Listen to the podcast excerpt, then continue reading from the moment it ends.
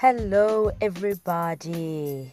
This is Mbali, the owner and contributor and content creator to what we call now Socially Savant. So, I heard about Anchor and I decided it was time. It was time to carry Socially Savant wherever I am, however I am, and because I took a three month break to figure out what was going on, what was happening internally, I thought let's start this this 2019 in a different way.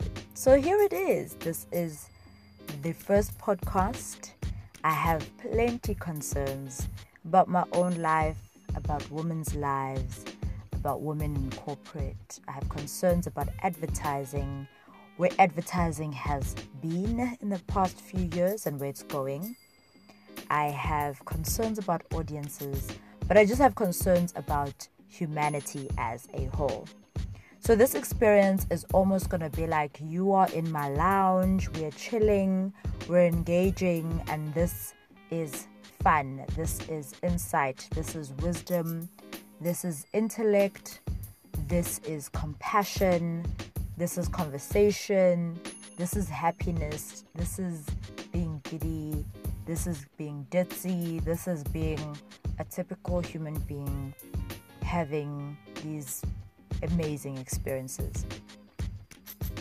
Having said that, I really hope that some of my friends, some of my well respected friends, are going to be able to join me on this journey and sit down with us in podcasts and just chat about a whole lot of things that we are facing as um, young people in this country that I live in, which is South Africa, uh, in the city, Durban, or in the continent, or even the world. So, whoever I bump into that I feel, hey, this conversation is going somewhere, I will definitely grab them and we will definitely record something.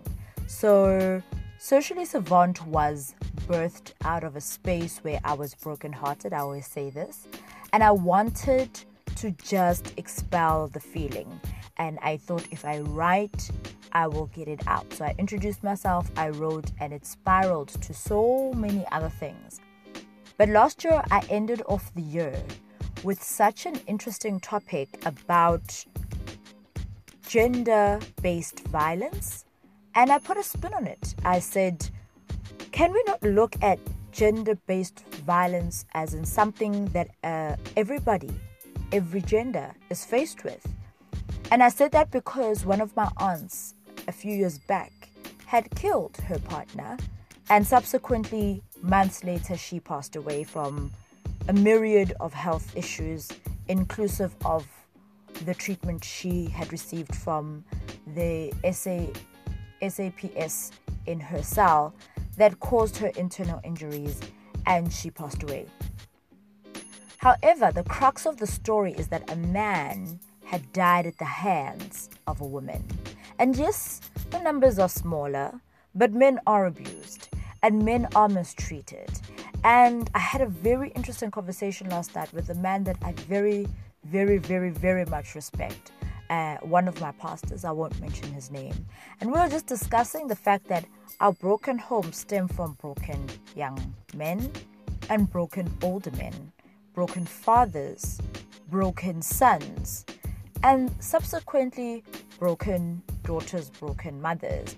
And so, since we're broken, we always resume the parts that is broken, as in it's broken with the females it's disrupted with the females. And we don't actually tend to the broken male.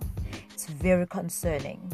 And so what i derived from that blog was a lot of response. And i emphasize the a lot on purpose. There was a lot of response from both my female friends and my male friends, and there was such an outpouring of love and compassion and ideas, and this whole thing of we need to sit down, guys, we're all broken. And thank you for actually lifting the curtain on the brokenness and the abuse of men. And I sat back and I thought, what have I done I said that with the greatest of shock horror, but also I was like, let me accept this mantle. Let me accept this baton that's being passed to me. Because clearly we have something there and it has been swept underneath the carpet unnecessarily. One of my good friends, Bongani Maduna, he said to me, Bali, you don't understand how much we appreciate this. And since that blog, Bongani and I have dug deeper into very interesting topics about men that, that are surrounded around emotion. And for that reason, I thought I need to collect my mind. And I've been collecting my mind. And the thing that was solidified for me two weeks ago was the fact that men are scared. Men are afraid. And the funny thing is, so are women. But we, as women, just get on with it. Men get on with it, but in another way. And so we get on with it, but we talk about it, is what I mean. We get on with it and we talk about it. We get on with it and we functional with it and getting on with it. So you'll find a raped woman who will work, do the work towards saying, This is not going to be my life. You find a raped man going absolutely silent, dying inside, and repeats the cycle. Might not necessarily rape, but he will take on a form of abusive behavior and then abuse another. And I don't say women don't do this. We probably do, but we probably also call ourselves out on it or call each other out on it. Whereas men don't talk about it at all. And here's the thing I was speaking to the other pastor that I have, and I was saying there are no talk shows geared at men, not on radio and not on TV, because men just don't talk. The pulpit in itself, because I'm a uh, I'm a I'm a church going uh, person. I'm a, I'm a member of a church, and I'm quite active in church. And you hardly find content that is guiding men. Men will get five minutes of airplay, while we get 35 minutes, and that's the sermon. I understand that we are the fiber and the backbone of homes, of society, of community. But at the end of the day, we need men to back up. We need men to be bold. We need men to talk. And I'm not saying they've got to sit down for hours upon hours and exhaust themselves and share themselves to us at lengthy moments, hours. No, I'm saying compose who you are. Find a narrative about who you were, your upbringing, your facilitation towards your emotions, how you got to be the way that you are. Understand that. Sit down in that in a quiet space in the car like I am right now. I'm in the car. Sit down. Consolidate your thoughts. Think of the person that you were. Think of how you feel about that. You probably don't feel great about that. Compose all of that down and then speak to your partner that this is who I was. This is what I'm currently feeling about the person that I was growing up. My current position is here, but I definitely want to journey to something else. And I'd like to do that with you. Where can I do better? How can I do better? Can you help me be better? And I think that is when things will absolutely change. Because I can tell you now, with every single relationship that I've had in my 20s and this year I turned 32, the thing that has been my utmost gripe is speak up. If you aren't feeling like chicken today, just say it. I don't feel like chicken today. And then maybe we might have lamb or beef.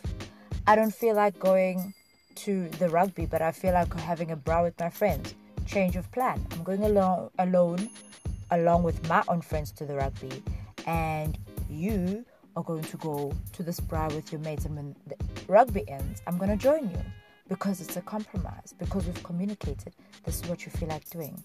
And so let's move away from guessing and when we're not getting our way, hurting. Let's let's move away from assumptions and let's move away from abuse. Let's start conversing. Let's start talking about the difficulties that I've been waiting for a promotion at work for two years. I haven't gotten it, and that is frustrating me. It's not necessarily you, it's me frustrated. It's okay to have that conversation. In fact, you'll find that your partner's been waiting for that conversation for the longest of times. So I don't want this podcast to be so long, but this is where I found myself after 10 minutes of talking. And I hope that we will be able to talk some more, engage some more, have more of these podcasts, and I hope they're not going to be long ones. But I'm excited for the future. I'm excited for things that are being published at the moment. There are books, uh, were the ones we need. I'm hoping to get my hands on that book. I'm hoping to read more and get my hands on Steve Biko's book. Uh, I'm hoping to have conversations with people at grassroots levels. I'm hoping to influence young people's minds, teenagers, and continue to do that in the sphere of influence that I have. I'm hoping for a lot, but I'm also hoping that we would probe each other's minds and get some sort of solutions and some sort of outcomes. I hope you're blessed and I hope that you have a wonderful time until next time. This podcast is the first podcast of Socially Savant 2019. We were talking about broken men, broken women, and how we can fix it. God bless.